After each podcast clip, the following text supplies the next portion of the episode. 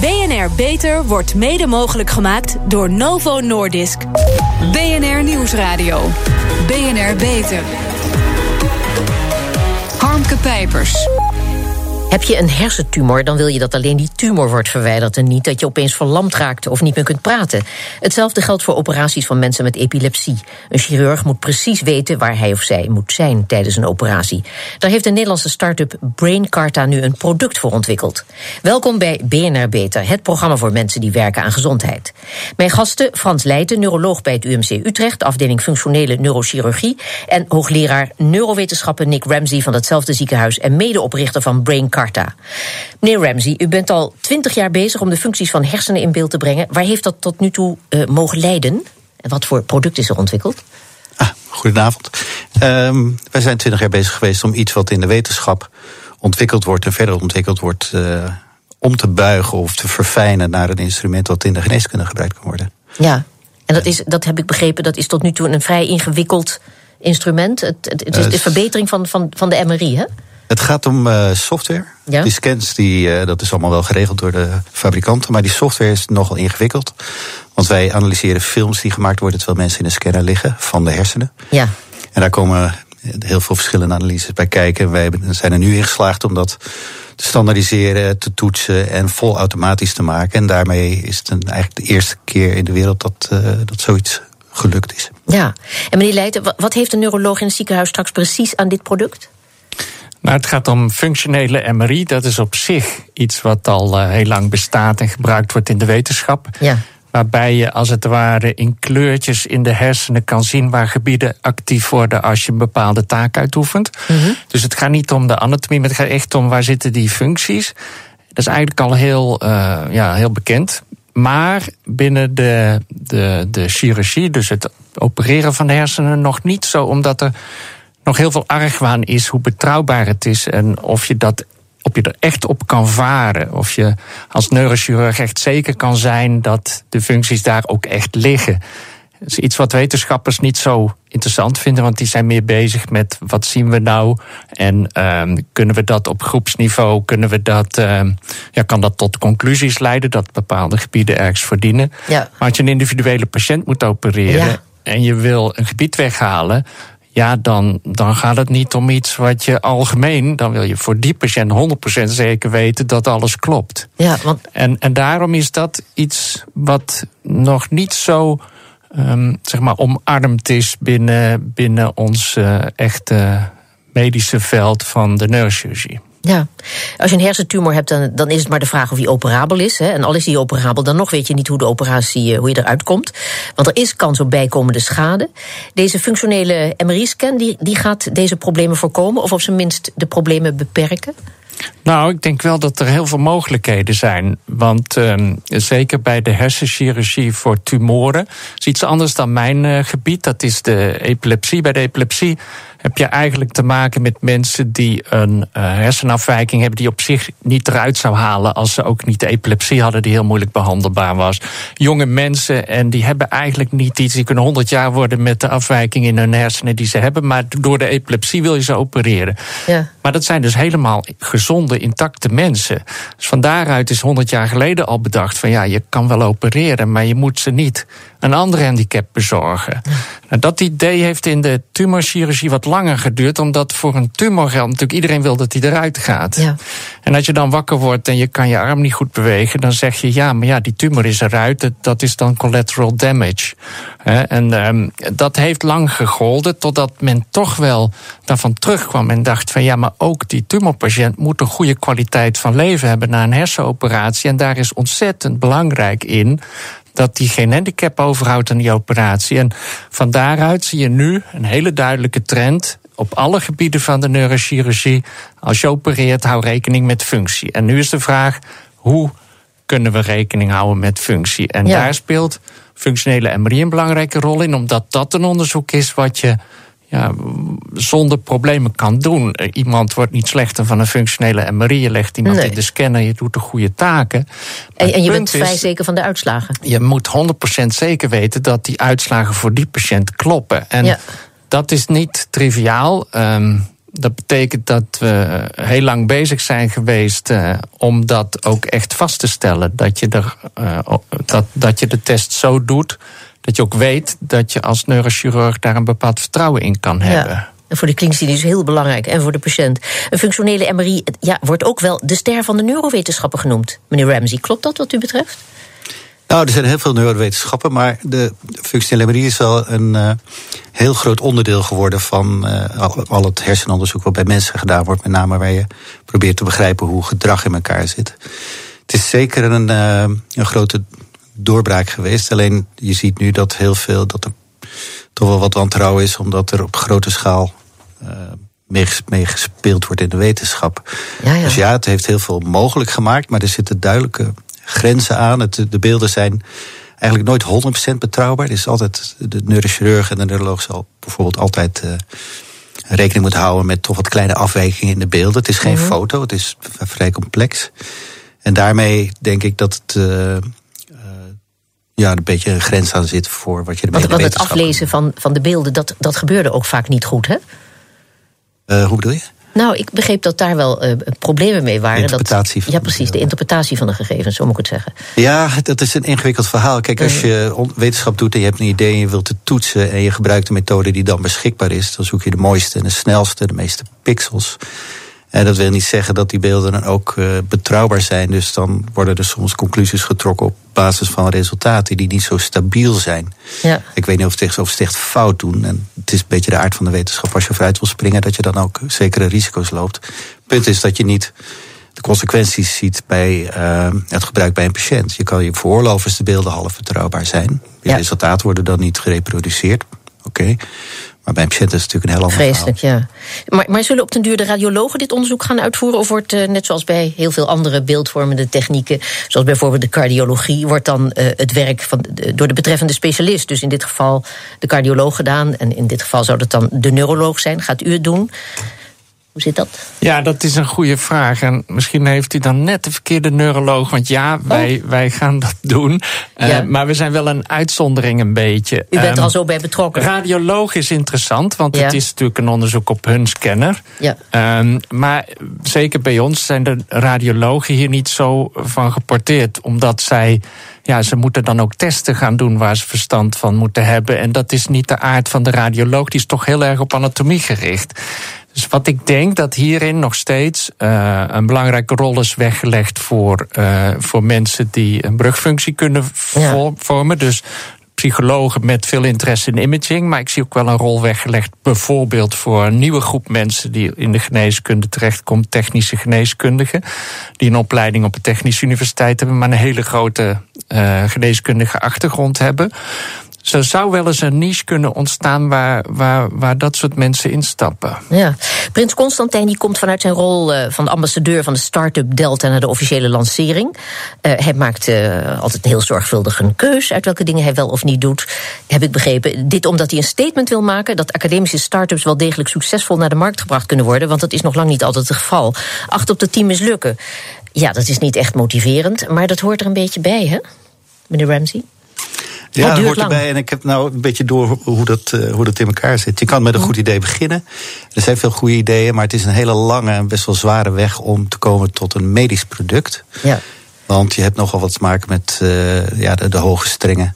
De hoge en strenge eisen die gesteld worden aan het product. Dus we zijn twee jaar bezig geweest met het, het krijgen van toestemming om het te gebruiken. Dus aantonen dat het werkt een enorm apparaat in het bedrijf bouwen, terwijl het bedrijf nog niet eens draait. En dat heet een ISO-certificatie. Ja. Die heb je allemaal nodig. Dus voordat je een beetje kan beginnen dus met het is heel begrijpelijk. verkopen, Het hoort eigenlijk langzaam te gaan, anders deugt er iets niet als het snel gaat. Dat, dat is ook zo. Maar ja, voordat ja. je door die, uh, door die periode heen bent, ja, dan is het heel makkelijk om onderuit te gaan. Ja.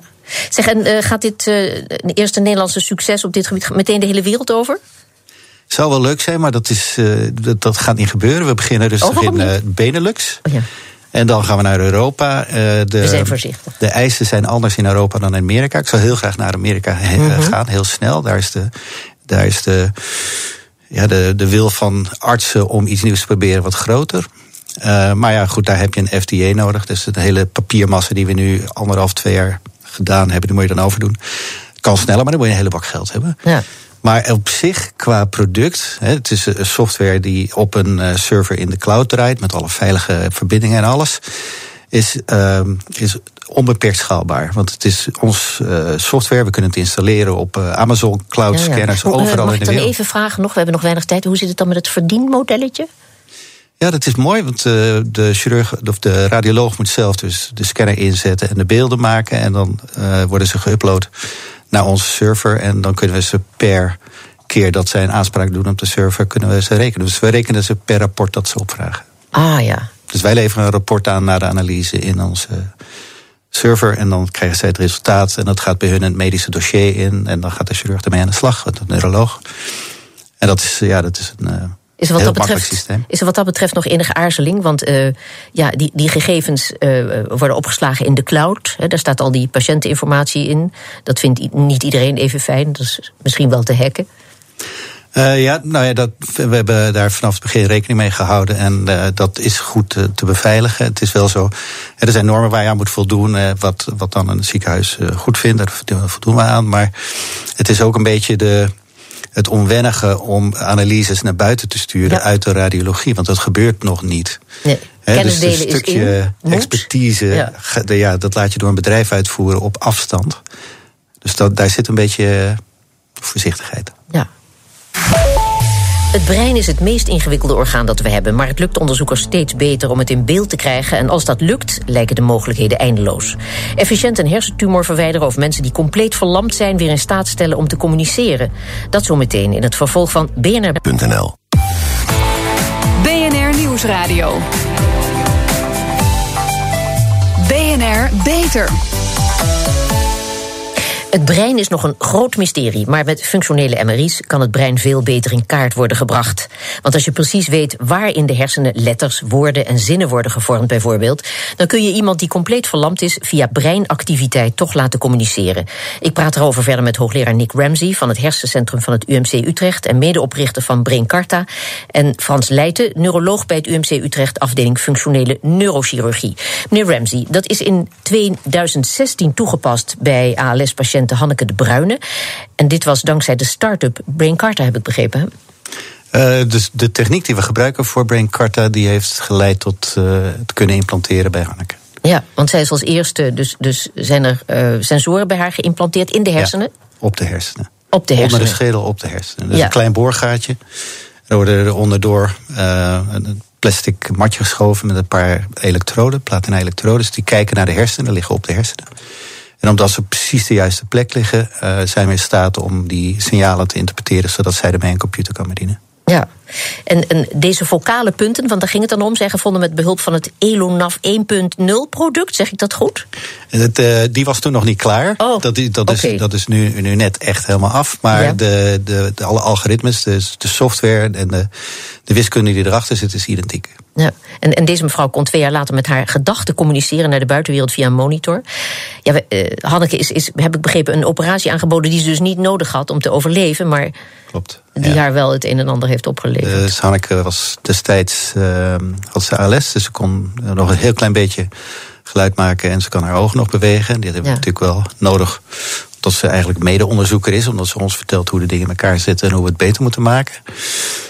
Ehm maar zij is inmiddels uh, ja, nog wel ietsje achteruit gegaan. Ja. Maar Zo gaat het met de ALS. ze gebruikt het nog steeds en we zijn al bijna drie jaar verder. Ja. Eén vandaag maakte, eh, maakte eerder een reportage over Hanneke, waarin werd uitgelegd hoe ze nu kan communiceren en hoe dat klinkt. Laten we een klein stukje van horen. Ze krijgt een vraag. In gedachten duwt ze twee vingers tegen elkaar. Dat kan ze in werkelijkheid niet, maar de gedachte alleen is genoeg voor een hersensignaal. Dat signaal wordt opgepikt door de elektroden in haar hoofd en die sturen het door naar de computer. Intussen ziet Hanneke het alfabet op een computerscherm. De letters lichten één voor één op. Op het juiste moment maakt ze een klikje in de hersenen. Daarmee selecteert ze een letter of een woord. Ik ben blij dat mijn ziekte ALS bij mij mijn denken niet aantast. Doordat ik kan horen en zien, kan ik gelukkig communiceren. Het zal misschien gek klinken, maar dat went. Ja, dat went. Zijn er in de afgelopen twee jaar nog meer patiënten zoals uh, deze Hanneke geholpen?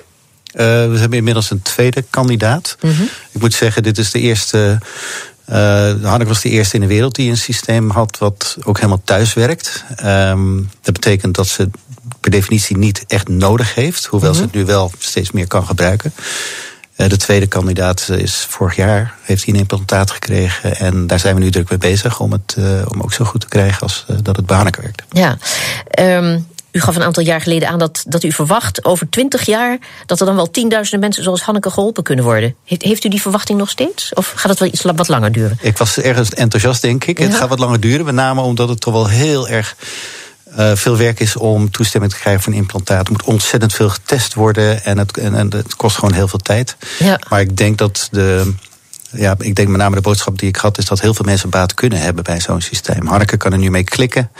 We zijn druk bezig om te kijken of we niet iemand een, uh, met de hersenen een muis kunnen laten besturen. Zodat je niet hoeft te wachten tot een letter oplicht. Ja, maar dat ja, je erheen Want ze kan. maakt een bepaald handgebaar of zo. Hè? Want sorry. Of ze denkt dat ze. Dat ze, Ze probeert, precies. het, ze probeert te bewegen, maar het komt niet aan uh, in de hand. Ja, ja, En uiteindelijk waren dat. Ik hoop dat ik nog meegemaakt, maar dat we ook in, uh, ja, hardop spreken in je hoofd kunnen decoderen. Zodat mensen die verlamd zijn direct weer kunnen praten. Maar dat is nog wel even wat werk. En ook daar geldt weer dat de hardware die uh, daarvoor ontwikkeld moet worden, die, uh, ja, daar gaat gewoon tien jaar overheen voordat je zeker weet dat het veilig genoeg is om het 20, 30 jaar in het lichaam te laten zitten. Ja, ik, ik heb ook begrepen dat uh, met deze techniek in theorie blinden weer zouden kunnen zien en, en verlamde patiënten weer zouden kunnen bewegen. Dat, dat klinkt waanzinnig spannend. Maar die onderzoeken, ja, ik begrijp het al, die staan nog in de kinderschoenen. Nou, we hebben het wel op ons netvlies. Het, blinden kunnen laten zien, dat, uh, dat doen wij niet. Want dat Mhm. is, dan ga je de andere kant op. Dan Ja. breng je informatie in de hersenen. Er wordt wel aan gewerkt in Amsterdam. Bij het Herseninstituut. Maar de, het, het opnieuw kunnen laten bewegen, dat, dat gaat gewoon gebeuren. Want op een gegeven moment zal het ook zo zijn dat iemand die een hersenbloeding heeft gehad op de jarig, 70-jarige leeftijd, nog 20 jaar te leven heeft. En uh, dan wel heel graag weer rechtop zou willen lopen als dat been niet Ja. meekomt. Ja. En die techniek om dat te doen, dat is onvermijdelijk dat dat komt. Hè? Dat je microcomputers hebben die de spieren op de juiste manier aansturen. En een microcomputer die de hersensignalen op de juiste manier uitleest. En ook Mhm. weer de signalen naar eh, de hersenen stuurt, zodat je voelt wat je doet. Ja. Het is allemaal super ingewikkeld en het zal een tijdje duren voordat, eh, voordat al die ontwikkelingen er zijn. Maar het is onvermijdelijk dat dat gaat gebeuren. Ja. Nu, nu hebben we het dus vooral over hersentumoren, epilepsie, eh, mensen die verlamd zijn. Maar denkt u dat uiteindelijk ook gezonde mensen in de toekomst op een of andere manier van deze technologie kunnen profiteren? Uh, zeker, ze kunnen. Uh, Als, als ze extra, tenminste dat luikje in hun hoofd willen. Het, als zij een luikje in het hoofd willen. Ik denk dat dat de grootste barrière is. We proberen wel wat we nu doen steeds kleiner te maken. Zodat Ja. alles door een heel klein boorgaatje kan. Maar dat blijft de grote barrière. Maar het is niet uitgesloten dat over een jaar of twintig... dat er een andere methode van meten van hersensignalen is... waarmee je niet meer door de schedel hoeft. Alleen is dat nu nog niet in zicht. Ja. Maar wie weet, Facebook werkt er druk aan en uh, andere bedrijven. Ja, Elon Musk, dat, uh, die, die, die zegt... Uh, volgens hem ziet de toekomst er inderdaad zo uit. Want volgens hem zullen we allemaal gezond of niet aan breinverbetering moeten doen. Dat zou de enige manier zijn om de steeds slimmer wordende machines en computers de baas te blijven. Ziet hij nou te veel science fiction films of gaan we inderdaad die kant op? Ik denk dat hij de hersenen een beetje te beperkt ziet en iets te enthousiast is vanuit een ingenieurskant. Ja. Dat als je het kan maken, dat het dan automatisch wel opgenomen zal worden door de medische wereld of, of, of de recreatieve wereld. Maar dat gaat niet gebeuren. We weten helemaal niet wat als je dingen lang in de hersenen laat zitten. Als je 10.000 kleine sensors erin legt. Je weet niet wat ermee gebeurt. De hersenen bewegen. Misschien gaat er wel reizen door de hersenen. Ja. Dus ik weet niet zeker of dat nou de oplossing is. En het verbinden met, uh, met de grote computers en dergelijke, dat ga je niet oplossen. Ja, intelligentie aan de hersenen toevoegen. Ja, zou kunnen, maar ik zou niet weten hoe je dat moet doen. Wij kunnen gedachten Mhm. niet lezen, want dat, die, die zijn verspreid over de hele hersenen. Dat gaat zo razendsnel. We kunnen nooit genoeg sensors aanbrengen om dat allemaal te kunnen meten. We hebben 100 miljard cellen. Dit, dat, dat is een, onmogelijk om die allemaal te blijven volgen. Dus je zal zeker ook geen kennis kunnen toevoegen als je niet weet waar je het moet kunnen uitlezen. Nee, precies. Maar goed. Ja. En meneer Leijten, hoe kijkt u hier tegenaan? Nou, we hebben een lang traject achter de rug. En ik kijk dat vanuit het perspectief van mijn patiënten. Dat Mhm. zijn epilepsiepatiënten. En Ja. toen Nick kwam, toen uh, heeft hij op de epilepsiepatiënten die wij ook implanteren. Heeft hij dit uh, ontwikkeld? Dus de, dit is een, een rechtstreeks gevolg van onderzoek op epilepsiepatiënten. Ja. En in het begin stond ik er erg huiverig tegenover, omdat het mijn patiënten niet helpt. Zij, zij lenen zich hiervoor voor, voor dat onderzoek wat hij daaraan vooraf heeft laten gaan voor die implantatie bij Hanneke. Um, maar wat, wat wel heel leuk is om te zien, is dat het onderzoek wat we samen gedaan hebben, ontzettend veel geleerd heeft over epilepsie ook. En over uh, hoe we operaties bij epilepsiepatiënten kunnen verbeteren. Dus dat is wel grappig om te zien dat iemand met een heel ander doel gebruik maakt als het ware van je patiënten. En dat je toch tot je verbazing moet constateren dat je er zelf en die patiënten ook enorm van hebt kunnen profiteren. Ja, dus bent tijdens het proces, het hele proces, bent u um, enthousiast geworden? Ja, we zijn een behoorlijk avontuur aangegaan. Wat, zoals vaker in de wetenschap, um, denk ik dat je kan zeggen dat het ook mijn vakgebied enorm vooruit heeft geholpen. Terwijl het oorspronkelijk helemaal niet de bedoeling was. We hebben die epilepsiepatiënten als het ware hiervoor gebruikt, omdat zij degene zijn die, die ik aandoe dat ze elektrodes in de hersenen krijgen, omdat ik wil weten wat moet eruit en het wordt te ingewikkeld. We moeten in de hersenen om te kijken wat we kunnen opereren.